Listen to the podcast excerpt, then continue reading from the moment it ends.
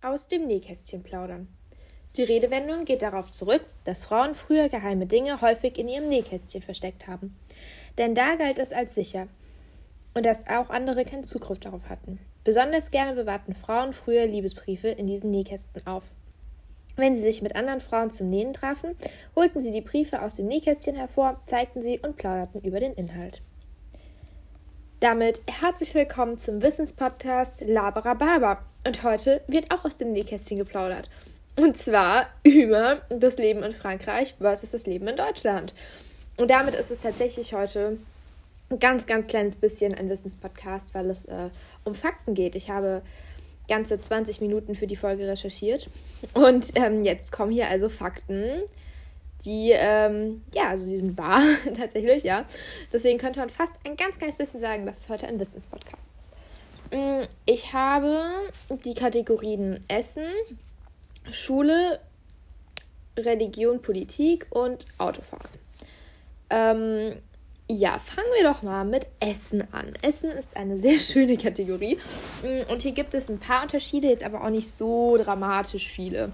Finde, da gibt es bei anderen Kategorien schon echt krassere Unterschiede. Also in Frankreich gibt es so eine Aperitivkultur und es hat mich am Anfang voll verwundert, als ich hier angekommen bin.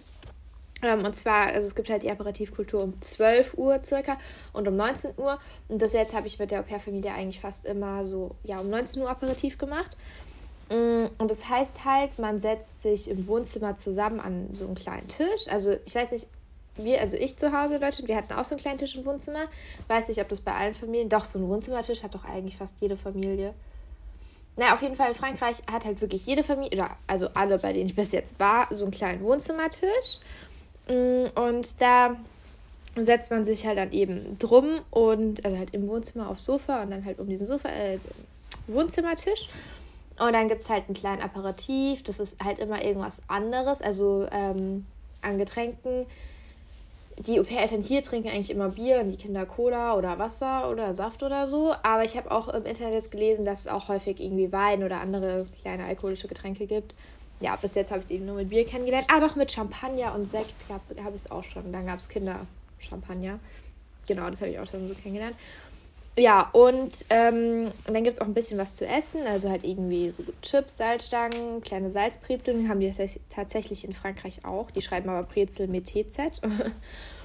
und ähm, ja, oder halt so ganz kleine Brothäppchen halt mit irgendwas beschmiert. Oder halt Oliven oder ein bisschen auf, äh, Wurstaufschnitt oder Fisch oder so irgendwas. Also halt immer so irgendwelche Kleinigkeiten so zum vorher so snacken. Ähm, ja, das finde ich eigentlich so ziemlich cool, weil man halt so, zu, also halt vor dem Essen mal so zusammensitzt und so plaudert und so, weil man unterhält sich dann halt auch immer und so. Deswegen, also die Aperitivkultur finde ich eigentlich echt ganz cool.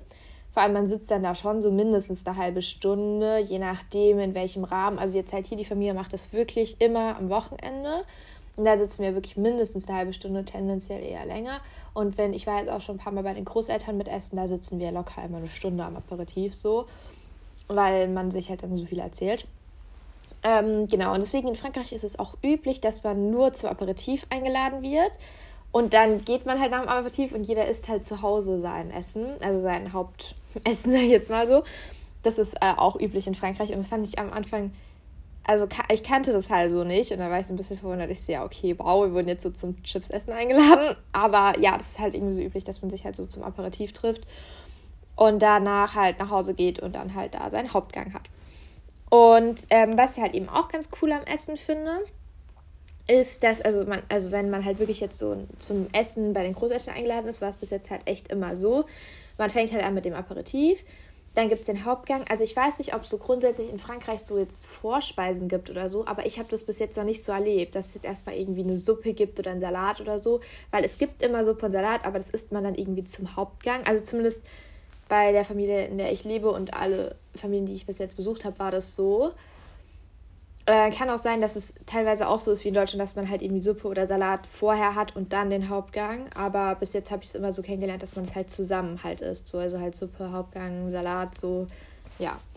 Und dann gibt es den Nachtisch. Also ich war auch schon mal bei einem Weihnachtsessen mit dabei. Da gab es dann halt so sechs Gänge das war dann schon mal was anderes. Da war die, also wenn man das jetzt Vorspeise nennen will, dann waren das halt Muscheln.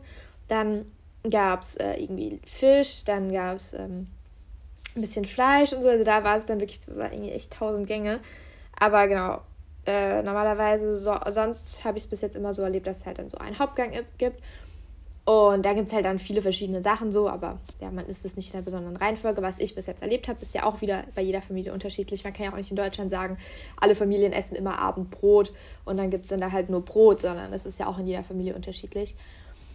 Ähm, genau, und dann danach, nach dem Hauptessen quasi, gibt es halt Nachtisch. Das ist halt eigentlich immer irgendwas so Kuchenmäßiges ähm, also irgendwie so kleine Eclairs oder kleine andere, ja, französische Teilchen halt. Oder so ein Eiskuchen, das habe ich in Deutschland auch noch nie gesehen, aber vielleicht kenne ich es einfach nicht.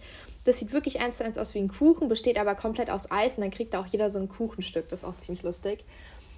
Und ähm, danach, also wenn man halt dann Hauptgang und ähm, Nachtisch hatte, also das Dessert, dann äh, setzt man sich wieder an den Wohnzimmertisch und dann trinkt man nochmal einen Kaffee zusammen. Und dann gibt es dazu nochmal Pralinen oder einfach nur eine Tafel Schokolade oder so. Also halt ne, eine Tafel für alle, nicht jeder eine. Und dann trinkt halt dazu einen Kaffee. Und das finde ich halt eigentlich voll schön. Also dann ist man halt wirklich so, halt so schon so fünf Stunden mit Essen halt beschäftigt. Aber ähm, ich finde es halt eigentlich echt ganz cool, weil man halt dann das alles halt so zusammen macht und halt viel redet und halt ja, das halt so mehr ist, als man kommt zum Essen, isst schnell und dann geht man wieder, sondern das ist halt wirklich so, ja, das ist halt der ganze Tag so mit Essen halt beschäftigt und ich finde es eigentlich ganz cool. Halt für mich zum Beispiel nur ein bisschen lang, wenn man dann da fünf Stunden sitzt und halt, ich muss mich ja die ganze Zeit konzentrieren, um alles zu verstehen. Ist ja nicht wie Deutsch, dass ich das einfach so nebenher aufschnappe, sondern wenn ich halt was verstehen will, muss ich da halt wirklich so aktiv zuhören, mich konzentrieren und dann sind fünf Stunden schon lang. Aber es wird immer besser, ich verstehe auch immer mehr und es wird immer, also ich muss mich immer weniger konzentrieren. Genau, und ähm, ich, also als ich jetzt gesagt habe, ja, danach trinkt man nochmal einen Kaffee zusammen. Also Kaffee in Frankreich ist halt auch was anderes. Wenn man einen Kaffee bestellt, dann kriegt man ähm, halt einfach so einen Kaffee in einer Espresso-Tasse. Also es ist Kaffee, aber der ist einfach in einer Espresso-Tasse. Manchmal ist auch Espresso, kommt halt auch drauf an. Und dazu gibt es halt dann Zucker, aber meistens trinken sie eigentlich schwarz. Also diese großen Kaffeetassen mit irgendwie so ganz viel Kaffee und dann irgendwie noch einen Schuss Milch oder sowas, das hat man halt hier so in Frankreich nicht. Ich habe mich letztens in meiner privaten Instagram-Story so ein bisschen darüber aufgeregt, dass ich in einem Kaffeewagen gesagt habe, ja, ich hätte gerne einfach einen Kaffee. Und die das so unnötig kompliziert gemacht haben, dann gemeint haben, ja, also wir haben jetzt Frappuccino oder Cappuccino oder Latte, was weiß ich nicht alles. Und so. Und ähm, ja, also einen Kaffee an sich haben sie auch nicht, aber sie hätten mir einfach, wie es halt in Frankreich üblich ist, so einen Espresso geben können. Dann wäre die Welt einfach gut gewesen, aber dann sind die, also du musst jetzt irgendwas von diesen tausend Millionen Sachen auswählen. Ich will einfach nichts Kompliziertes, einfach ein Kaffee. Gut, in Französisch wäre es jetzt halt in dem Fall einfach ein Espresso so. Ja. Und ähm, genau, das ist, glaube ich, so alles, was ich zum Essen größtenteils habe. Also ich finde auch, dass Franzosen. Ah, ich habe den Käsegang vergessen. Nachdem man Kaffee getrunken hat und Pralinen gegessen hat, kann es dann nochmal vorkommen, dass es dann nochmal Käse gibt. Das kann auch vor. Also, nee, eigentlich ist es nicht vor dem Kaffee. Ich glaube, einmal wird es vor dem Kaffee gemacht, aber eigentlich ist halt Käse wirklich nochmal am Schluss gibt es da nochmal Käse. Und ich finde, Franzosen essen auch wirklich sehr, sehr viel Käse. Also wirklich sehr, sehr, sehr, sehr viel. Also ich meine, jetzt zu Hause in Deutschland, bevor ich vegan wurde, haben wir auch viel Käse gegessen. Aber in Frankreich ist es schon nochmal over the top. Und ich habe ja schon mal einen Frankreich-Austausch gemacht und da war es halt auch so. Deswegen glaube ich jetzt nicht, dass es nur die Familie ist, sondern es halt wirklich in Frankreich so ist. Die haben so im, im Kühlschrank so ein riesiges Käsefach. Da ist halt wirklich nur Käse drin. Und das ist abartig, wie viel Käse die in der Woche brauchen, weil die snacken das wirklich zu allem. Also die Kinder machen das auch voll oft so, wenn sie halt Nachtisch nach dem Abendessen hatten, also irgendwie Schokopudding oder so, dann essen sie danach nochmal Käse. Und ja, das machen die halt irgendwie so. Ja gut, ich meine, dass es jetzt so typisch französisches Frühstück gibt mit halt Kaba und äh, Margarine, Baguette und so oder Butterbaguette, so ja, das ist ja eigentlich meistens bekannt so. Also in Frankreich frühstückt man schon eher süß. Also dass man jetzt, weil in Deutschland isst man ja schon auch mal Wurst zum Frühstück oder so. In Frankreich jetzt nicht unbedingt. Ich glaube Käse schon so, aber man isst schon eher süß zum Frühstück als jetzt irgendwie herzhaft oder gemischt. Ja, ich glaube, das war jetzt wirklich so alles zum Essen. Dann habe ich nochmal zur Schule ganz kurz was. Also ich hatte in der Au-pair-Lifestyle-Folge schon mal über die Schule geredet, aber ähm, ja, ich finde, das sollte man auf jeden Fall auch nochmal vergleichen, wenn man sich Frankreich und Deutschland anguckt. Deswegen wollte ich es auch nochmal ganz kurz erzählen. Also, ähm, in den öffentlichen Schulen, also genau, weil in Frankreich, fangen wir vielleicht so rum an, gibt es einen Unterschied zwischen privaten und öffentlichen Schulen. Also in Deutschland ist es ja auch ein Unterschied, so die einen bezahlt man halt, die anderen nicht. Aber ich habe jetzt nicht so das Gefühl, also vielleicht ist das auch nur meine falsche Einschätzung, aber ich habe nicht das Gefühl, dass in Deutschland, nur weil du auf einer Privatschule warst, du direkt viel, viel bessere Chancen auf eine Uni hast. Kann sein, dass es so ist und ich das einfach nicht so wahrnehme und dass es halt wirklich so ist, keine Ahnung. Aber ja, so habe ich das jetzt zumindest noch nicht wahrgenommen.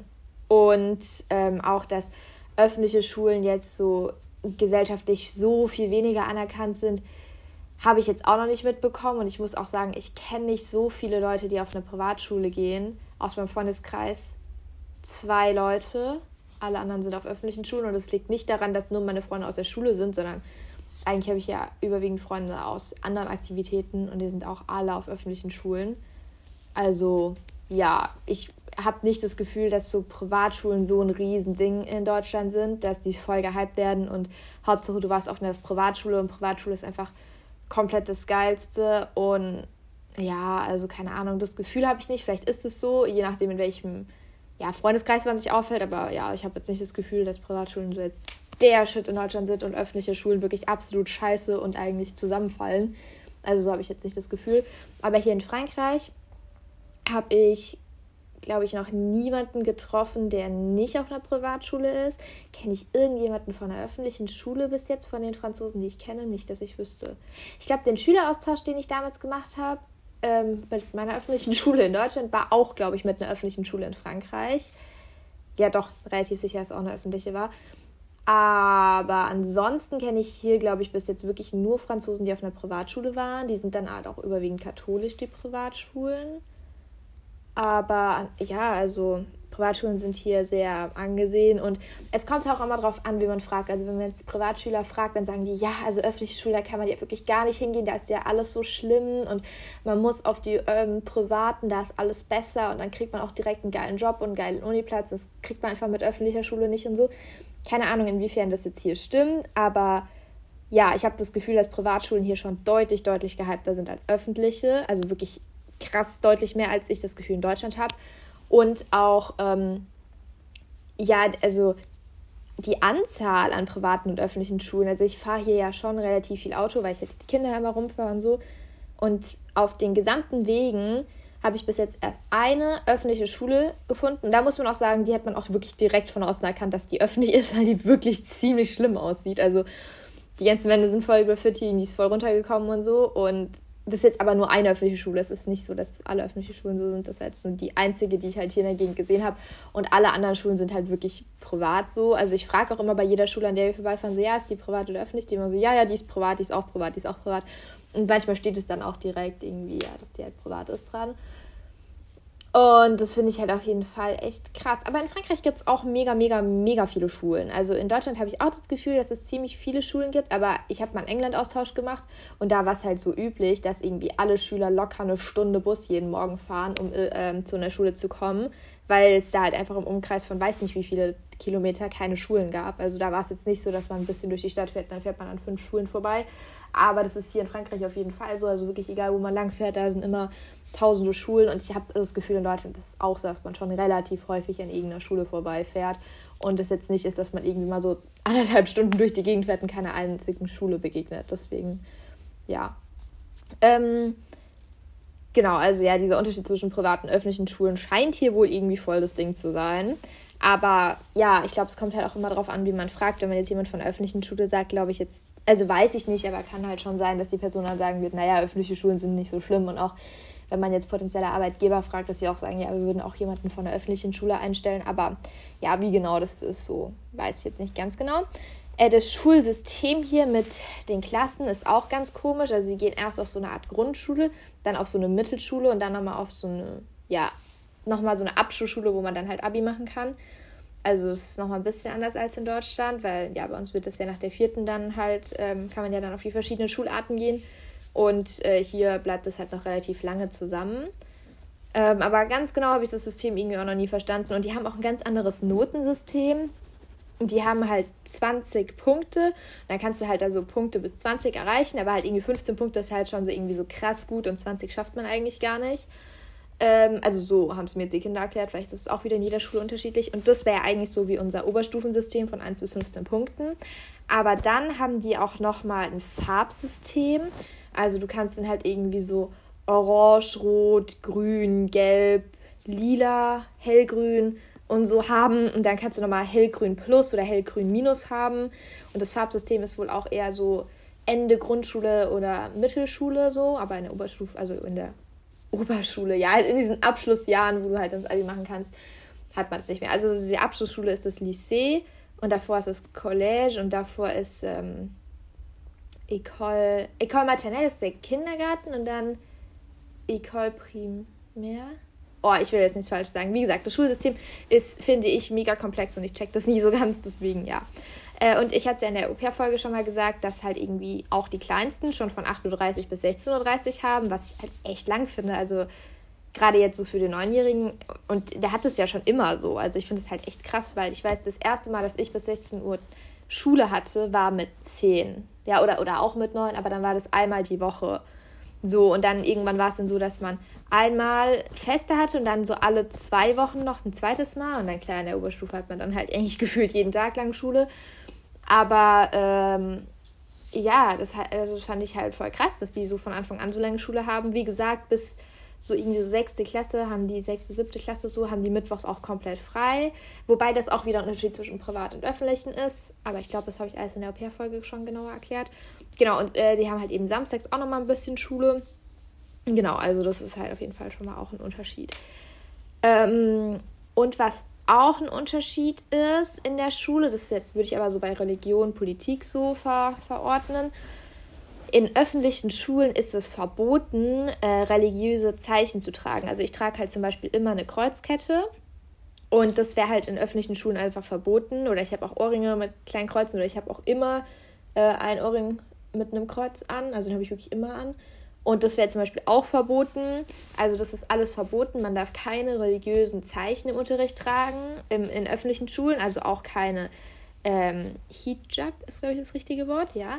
Ähm, ja, also wirklich gar keine religiösen Zeichen, heißt also auch keine religiösen Kopfbedeckungen und so weiter. Äh, das ist halt komplett verboten in Frankreich. Und äh, also in öffentlichen Schulen.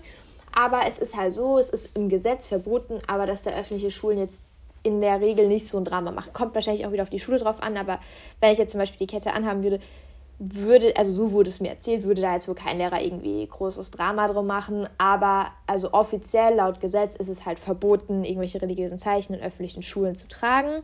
In privaten Schulen ist es wieder was anderes. Wie gesagt, gerade die katholischen Privatschulen, klar, wenn man da jetzt eine Kreuzkette trägt, ist es egal, weil es ist ja eine katholische Privatschule. Äh, aber bei den öffentlichen Schulen ist es eben verboten. Und ähm, in, also in Frankreich sind Staat und Schule wirklich komplett voneinander getrennt. Äh, beziehungsweise äh, Staat und Schule, Quatsch. Staat und ich habe mir Staat und Schule aufgeschrieben. Bin ich blöd? Staat und Kirche sind komplett voneinander getrennt. Das heißt, in den Schulen, so jetzt habe ich es, gibt es keinen Religionsunterricht, weil eben Staat und Kirche halt komplett voneinander getrennt sind. Außer halt eben auf den katholischen Privatschulen oder anderen religiösen Privatschulen. Da gibt es dann natürlich wieder Religionsunterricht, aber in den öffentlichen Schulen eben nicht. Genau, und ähm, der Staat sammelt auch keine Kirchensteuern ein oder sonst irgendwas, sondern Staat und Kirche sind in Frankreich komplett getrennt. Ähm, und in Frankreich herrscht auch ein grundsätzliches Burka-Verbot und ein grundsätzliches Gesichtsverdeckungsverbot. Also man darf auch an Halloween keine Masken tragen, die das komplette Gesicht verdecken oder so. Das ist komplett verboten in Frankreich. Mir wurde erzählt, dass äh, das aufgrund von einem Anschlag in Paris äh, dieses Gesetz halt eben in Kraft getreten ist. Ähm, genau, deswegen, also man darf halt grundsätzlich das Gesicht überhaupt nicht verdecken. Und ich kann mich noch daran erinnern, dass wir irgendwann mal in Gemeinschaftskunde darüber diskutiert haben, ob man mit Burka Auto fahren darf oder nicht, weil wenn man halt geblitzt wird, kann man ja nicht erkennen, wer das halt jetzt genau war, weil man ja eben nur die Augen sieht und so. Und das fand ich dann ähm, ziemlich interessant, dass wir halt so eine Diskussion in Deutschland geführt haben, ja, darf man mit Burka Auto fahren oder nicht. Aber in Frankreich halt die komplett grundsätzlich verboten sind. Ähm, ja, genau. Das war jetzt, glaube ich, so der Punkt zu Schule bzw. Politik.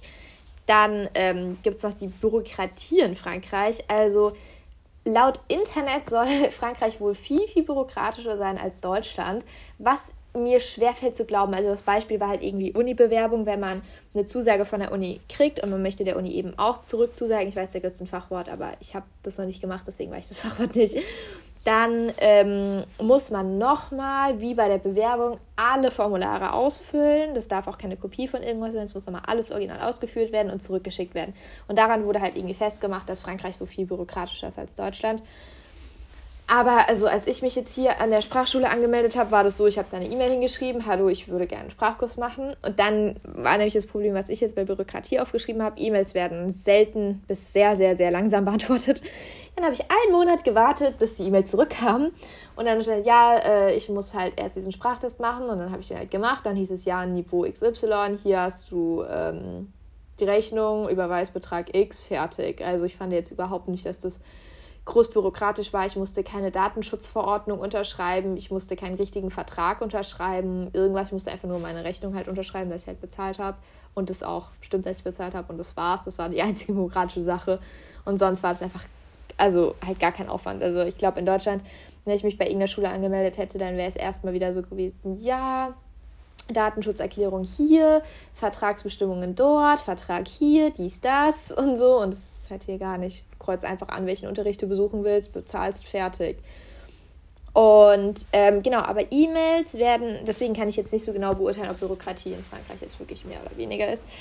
Aber E-Mails werden in Frankreich halt so langsam beantwortet. Und das liegt jetzt nicht nur daran, dass ich erst irgendwie drei, vier E-Mails geschrieben habe, sondern ich habe wirklich schon hier sehr, sehr, sehr, sehr, sehr viele E-Mails geschrieben und es dauert ewig. Äh, ich habe zum Beispiel vier Tierheim geschrieben, weil ich halt viel Freizeit hatte, beziehungsweise jetzt auch noch ein bisschen habe und dann halt gerne im Tierheim ausgeholfen hätte. Ähm, dann habe ich halt vier Tierheime angeschrieben. Und dann haben die erstmal alle gar nicht geantwortet. Dann habe ich nochmal nach zwei Wochen geschrieben, dann kam immer noch nichts. Dann habe ich nach einem Monat nochmal geschrieben. Und dann hat ein Tierheim geantwortet, aber das war, also dann sind ungefähr so zweieinhalb Monate schon vergangen, bis das Tierheim mal geantwortet hatte. Und das fand ich äh, ja sehr, sehr, sehr lang. Und die anderen beiden Tierheime, äh, anderen drei Tierheime haben wegen komplett gar nicht geantwortet. Nur das eine Tierheim. Und da ist eben wegen Corona, dürfen sie keine Fremden so aufs Gelände lassen. Und deswegen kann ich da leider nicht aushelfen. Genau, und dann dachte ich, naja, ich würde auch gerne ein bisschen Sport machen. Da lernt man ja auch noch Leute kennen. Und Sport ist ja auch nicht schlecht. Ich habe in meinem Leben sehr wenig Sport gemacht. Da könnte ich mich ja mal ein bisschen ja, verbessern in der Hinsicht. Dann habe ich halt gedacht, naja, was würde ich gerne machen? Das ist jetzt halt auch irgendwie komisch, jetzt noch mit, keine Ahnung, Volleyball anzufangen, weil es ja auch schwierig, dann da einen Kurs zu finden, denke ich mal. Weil in meinem Alter sind die Leute ja meistens schon fortgeschrittener. Und ja, ich bin auch wirklich sehr untalentiert, was Ballsportarten angeht, weil das Au-pair vor mir hat nämlich Hockey gespielt. Das heißt, also man kann also dem Hockeyteam beitreten, aber also Hockey ist halt leider gar nicht meine Welt. Deswegen, ähm, ja, dachte ich halt, ich probiere es mal mit Tanzen. Ich habe ich hab vier Jahre lang getanzt und ich kann es zwar überhaupt nicht, aber ich, also ja, habe es halt auf jeden Fall schon mal gemacht, weiß, dass mir Spaß macht und würde es wieder aufnehmen wollen. Und dann habe ich acht Tanzschulen geschrieben. Und dann kam achtmal nichts zurück. Dann habe ich nach zwei Wochen den acht Tanzschulen nochmal geschrieben und dann kam immer noch nichts zurück.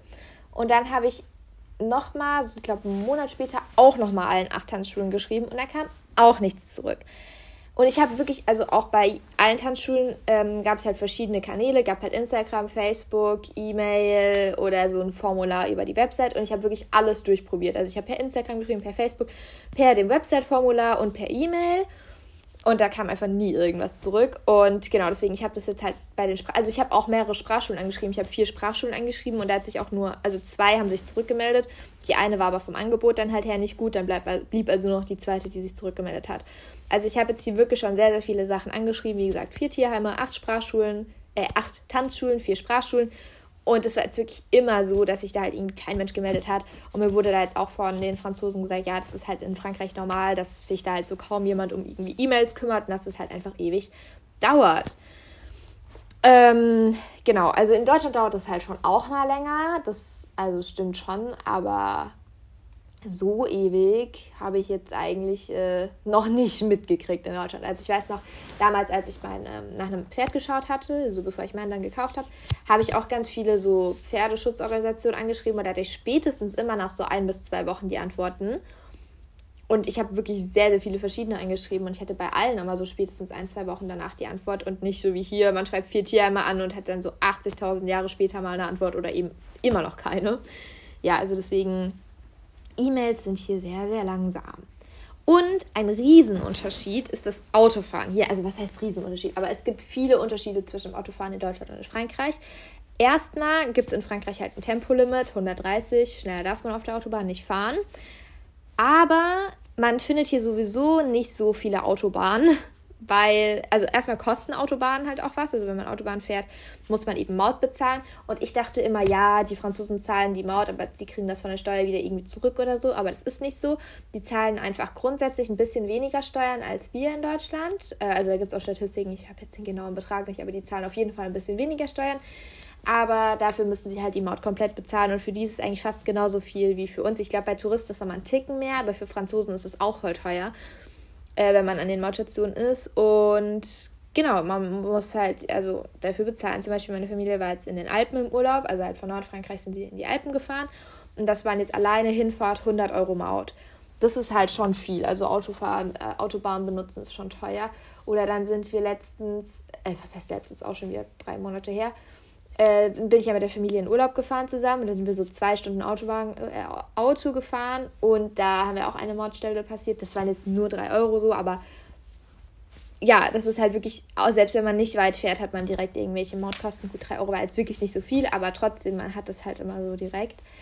Ähm, genau, das ist auf jeden Fall ein Unterschied. Und deswegen, also so viele Autobahnen habe ich jetzt bis hier auch noch gar nicht gefunden, obwohl ich ja halt wirklich in der Großstadt lebe, sondern dass hier viel, viel, viel mehr als in Deutschland, ähm, also soweit ich das jetzt beurteilen kann, sind Kraftfahrstraßen. Weil ich weiß, in der Region, in der ich aufgewachsen bin, gibt es natürlich Kraftfahrstraßen, aber bei, also meinem Eindruck nach bei weitem nicht so viele wie jetzt hier. Und vor allem hier ist halt auch das Komische, dass die Kraftfahrstraßen halt einfach so dreispurig sind und die sehen einfach eins zu eins aus wie Autobahnen. Also man denkt halt wirklich, man ist jetzt auf einer Autobahn aber man darf da halt nur 90 fahren und es ist halt eine Kraftfahrstraße. Und das finde ich, äh, fand ich am Anfang sehr, sehr komisch, weil ich immer dachte, ah, ich bin jetzt auf der Autobahn und dann sehe ich irgendwann das Schild und ich so, hä, nee, ich bin auf der Kraftfahrstraße. Hä, warum, warum hat die drei Spuren und man darf hier. Also, das ist eigentlich wirklich wie so eine Autobahn, genau. Und die Abfahrten auf Kraftfahrstraßen können durchaus auf der linken Seite sein. Was sehr nervig ist, weil es ist ja das Rechtsfahrgebot, auch in Frankreich. Und dann heißt es plötzlich, ja, nehmen Sie die Ausfahrt links. Und ich so, kann jetzt nicht wahr sein. Dann habe ich irgendwie so 100 Meter, um die Ausfahrt links zu nehmen, wenn der Navi das halt nicht rechtzeitig ansagt, weil ich es nicht rechtzeitig gecheckt habe. Und das ist halt echt nervig. Und manchmal kommt man auch auf der linken Seite an. Also wenn ich jetzt äh, auf eine Kraftfahrstraße drauf war, passiert es durchaus mal, dass man links ankommt, was ich auch sehr komisch finde, weil links ist ja zum Überholen da und dann kommst du so auf der linken Seite an und musst du erstmal dich nach rechts kämpfen. Und dann gibt es eine Stelle, das nervt mich mega. Das ist eigentlich immer, wenn ich vom Stall zurückfahre. Deswegen fahre ich vom Stall zurück nicht über die Kraftfahrstraße, sondern immer durch die Stadt, weil mich das so nervt. Man kommt links auf der Kraftfahrstraße an und musst du dann direkt die Ausfahrt rechts nehmen.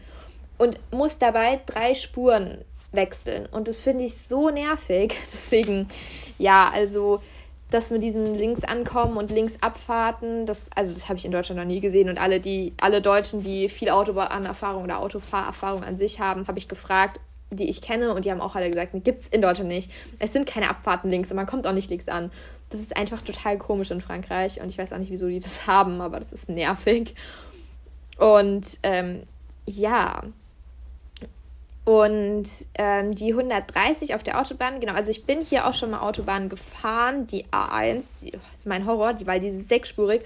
Und die ähm, Schilder in Frankreich, also die, die, geizen, die geizen so heftig mit Verkehrsschildern rum.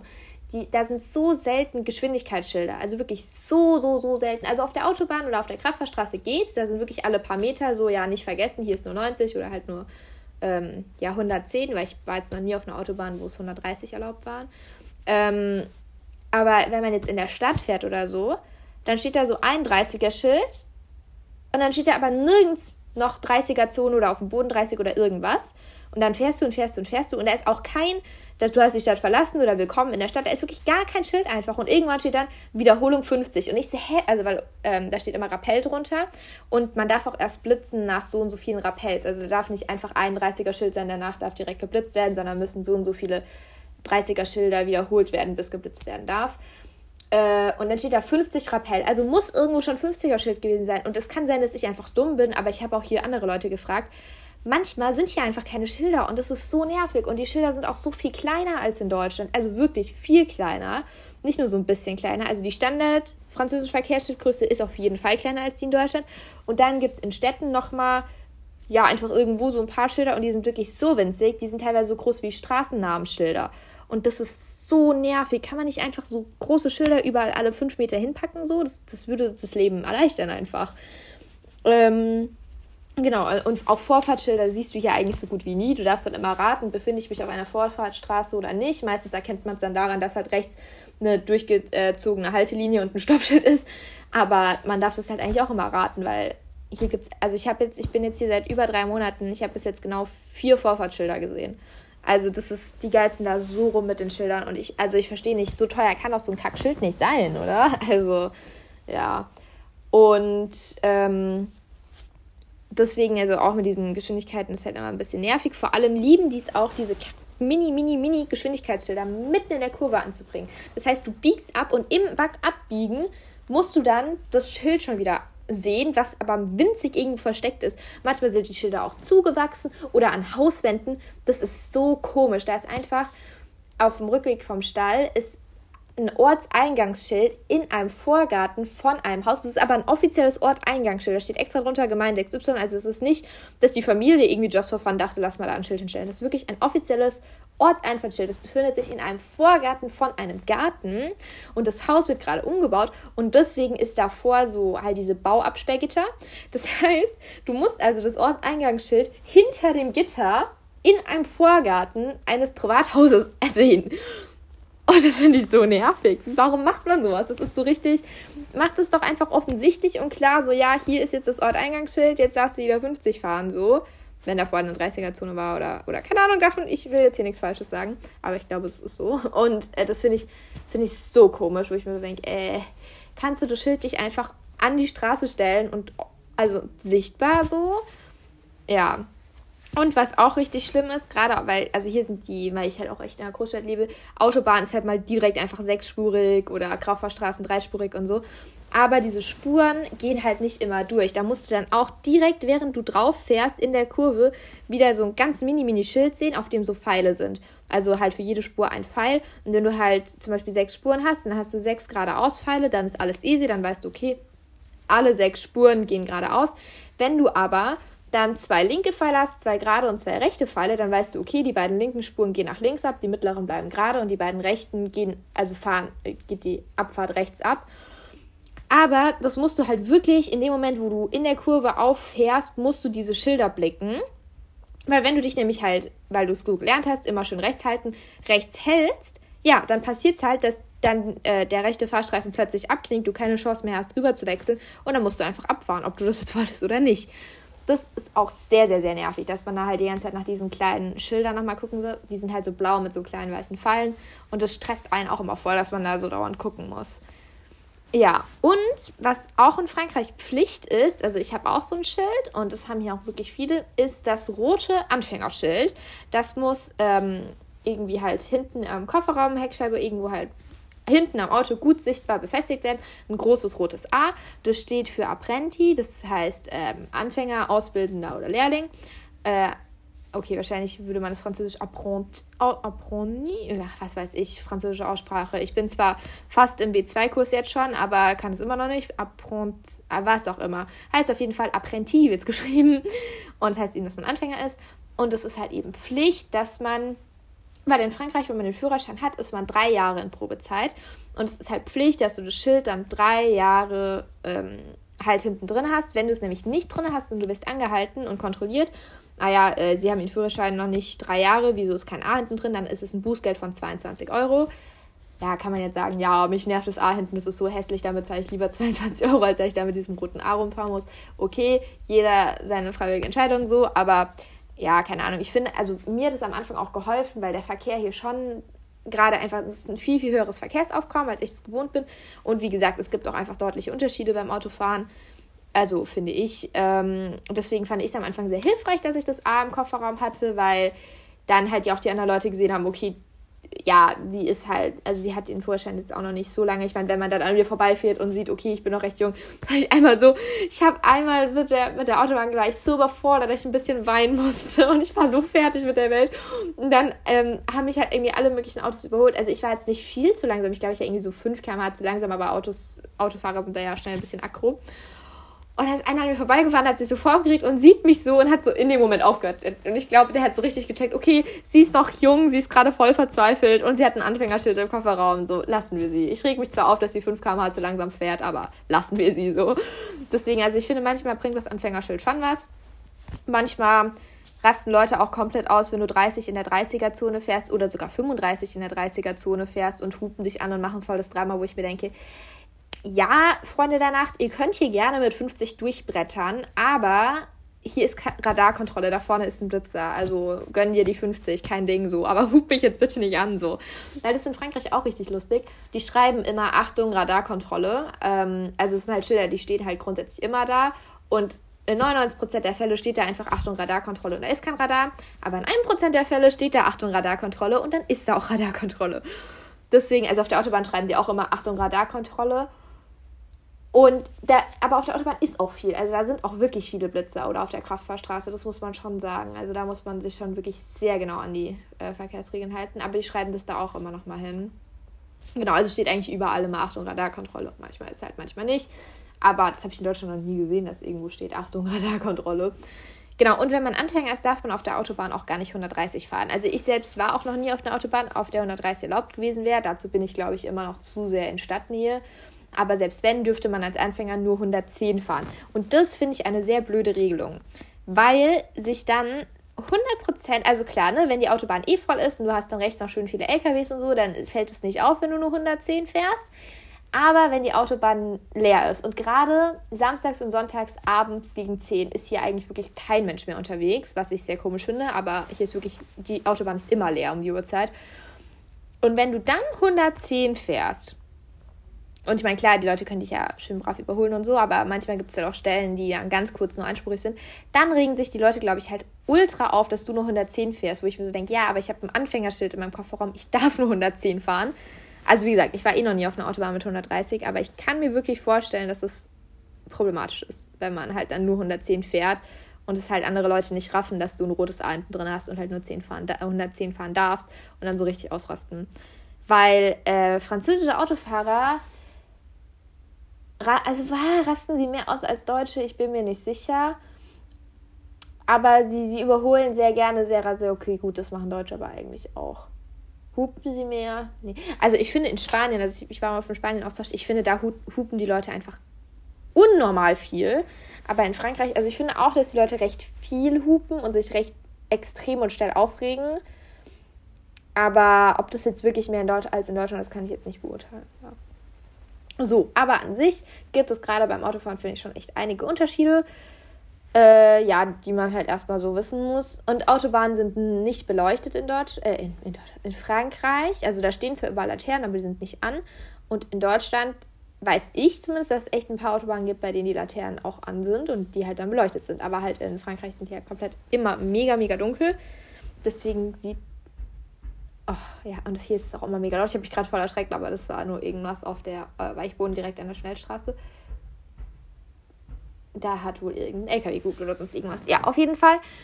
Ähm, in Frankreich sind die Autobahnen halt wirklich mega, mega dunkel. Und eigentlich wäre es echt am besten, wenn du einfach mit Fernlicht fährst, damit du halt überhaupt was siehst. Geht natürlich nicht wegen den anderen Autos und so weiter, aber ich finde die Autobahn so unfassbar dunkel. Man sieht halt manchmal gar nichts. Und was auch richtig nervig ist, wenn auf der Autobahn scharfe Kurven sind, was tatsächlich voll oft ist, keine Ahnung wieso, dann sind diese kompletten Kurven mit äh, Lichtpfeilen äh, ausgestattet und diese flackern dann immer auf. Die leuchten nicht durchgehend, sondern die, die flackern immer nur so auf, diese Lichtpfeile. Und das irritiert einen so mega. Und ich weiß nicht, also warum die das machen, weil das ist einfach so dumm. Das irritiert einen komplett. Es blendet einen auch, weil es so richtig helle Pfeile sind. Die sind nicht so schön dunkelgelb oder so, sondern die sind wirklich so grell weiß-bläulich und flackern dann die ganze Zeit so und es macht einen wahnsinnig. Deswegen, also das hilft 0,0, weil ich glaube, das soll halt wirklich einfach verhindern, dass irgendjemand da mit 90 in die Kurve reinrast, obwohl 50.000 Schilder davor sind. Achtung, gleich scharfe Kurve, bitte fahren Sie maximal 50 und so. Wenn man dann halt immer noch mit 90 da reinrasselt, weiß ich halt auch nicht. Ja, ich meine, davor stand schon 100 Mal. Man kann ja vielleicht so ein Warnschild machen, aber wirklich die komplette Kurve lang, diese flackerten Pfeile, ich finde das so nervig und das irritiert mich, obwohl ich es jetzt wirklich schon 100 Mal gesehen habe, immer noch so dermaßen. Nee, also das finde ich gar nicht cool. Genau, ähm, ja, aber wie gesagt, es gibt halt einige Unterschiede so zwischen Frankreich und Deutschland. Ich glaube, es gibt sicherlich noch viel, viel mehr kulturelle und politische Unterschiede, aber ich finde halt jetzt so manche kulturellen Unterschiede jetzt halt einfach nicht so krass. Also ob jetzt, ob man jetzt halt eben, weil die machen auch so einen Kaffee, also in Deutschland, ja, ältere Leute machen es noch, viele Junge kennen das gar nicht mehr. So um vier macht man halt Kaffee, also halt, ja, so Kaffeekuchen. Und in Frankreich heißt es ein Gut, also ähm, ja, so ein Probiererchen oder sowas, wenn man das so übersetzen möchte. Ähm, und keine Ahnung, in meiner, also in meiner Au-pair-Familie ist es so, dass dann die Kinder irgendwie einen Keks kriegen und eine Banane oder halt irgendwie so eine Reihe Schokolade und eine Banane oder so.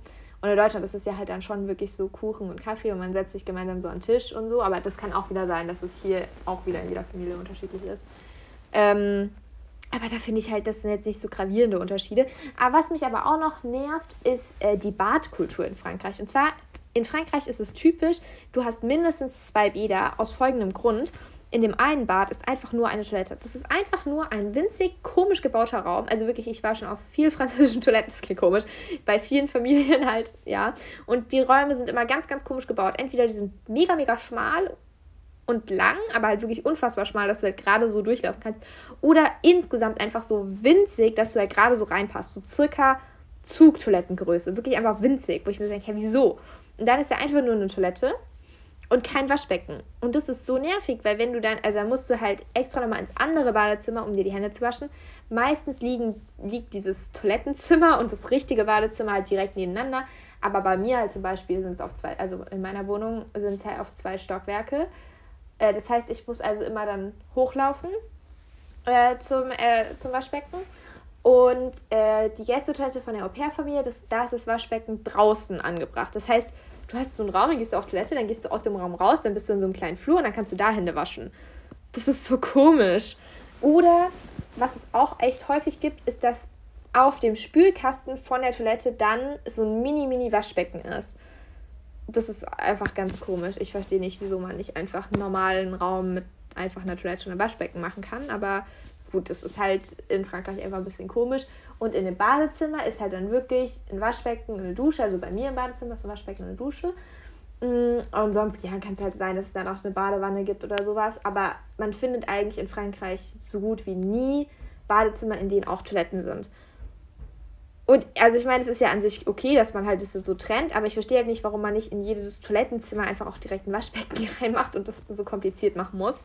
Ja, aber das sind auch eher so Unterschiede. Und ich glaube halt, dass so in der französischen Politik, oh, ich wollte eigentlich noch den Unterschied zwischen Polizei und Gendarmerie äh, ergoogeln, weil mir wurde das schon ein paar Mal erklärt, aber immer nur so halb. Also mir wurde irgendwie gesagt, ja, die Police ist, äh, die Polizei ist halt irgendwie so staatlich und die Gendarmerie ist so militär Polizei quasi so, aber so richtig genau habe ich den Unterschied nie gerafft.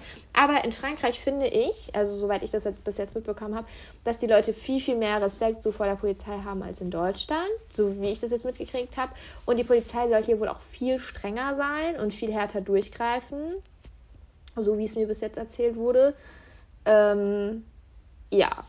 Aber genau, ich glaube, so jetzt so mal ein paar Basic-Unterschiede habe ich jetzt auf jeden Fall schon mal rausgebracht. Und genau, vielleicht, ich bin ja jetzt, ich bin jetzt schon fünf Monate in Frankreich, fast sechs, ja. Äh, und ich bleibe ja noch sechs Monate in Frankreich, deswegen vielleicht finde ich ja noch deutlich mehr Unterschiede. Oh, das Leitungswasser, den Unterschied muss ich jetzt ganz kurz noch bringen, weil das ist auch nur ein kleiner Unterschied, aber für mich ist der gravierend. Das Leitungswasser in Frankreich ist der Horror. Ich habe ja zwei Monate in der Nähe von Le Mans gelebt und da konntest du das Leitungswasser wirklich überhaupt nicht mal zum Zähneputzen benutzen eigentlich, weil das so dermaßen chlorig und widerlich war. Und jetzt hier im Norden, in Lille, ist es besser, aber auch immer noch nicht geil. Es ist immer noch chlorig, es ist immer noch gar nicht geil. Also, weil ähm, die Familie auch immer sagt, ja, also wenn du stilles Wasser magst, dann ist ja Leitungswasser und so. Und dann denke ich mir immer so, ja, aber das Leitungswasser von euch kann man einfach nicht trinken. So, probiert mal gutes deutsches Leitungswasser, dann wisst ihr, dass euer Leitungswasser der Horror ist. Das kann man nicht trinken, das ist so chlorig. Wow, deswegen, die trinken ja eigentlich auch nur äh, Mineralwasser mit Sprudeln halt. weil das Leitungswasser, ey, also das, also, doch, nee, ich mag das nicht trinken. Zum Zähneputzen kann man es verwenden, so, weil das, also das ging halt wirklich in der Nähe von Limor, wo ich gelebt habe, fand ich das Zähneputzen da schon der Horror. Aber hier, das kann man gut zum Zähneputzen verwenden. Man kann es auch ein bisschen trinken, aber also wenn ich jetzt jeden Tag meine zwei Liter davon trinken müsste, Horror. Und ist auch nicht so gesund, weil Chlor ähm, zerstört die Darmflora halt auch und deswegen muss man halt auch ein bisschen aufpassen. Deswegen, ich würde es ja nicht so zum Trinken verwenden. Genau, ja. Jetzt äh, mache ich hier aber mal Schluss. Ich kann, falls es wirklich jetzt Interesse daran besteht, auch gerne noch mal eine zweite Folge machen. Es gibt sicherlich noch mehr Unterschiede, desto mehr ich hier noch, desto länger ich hier noch lebe und desto mehr ich mich hier noch mit der Kultur und der Politik und so weiter beschäftige. Das waren jetzt erstmal so ein paar Unterschiede. Und genau, habe ich jetzt noch eine kreative Verabschiedung, um die Folge sensationell zu schließen. Letztes Mal war es Schüsseldorf, das fand ich natürlich schon äußerst kreativ. Dann machen wir es heute noch, kreativ, noch kreativer. Tschüssikowski!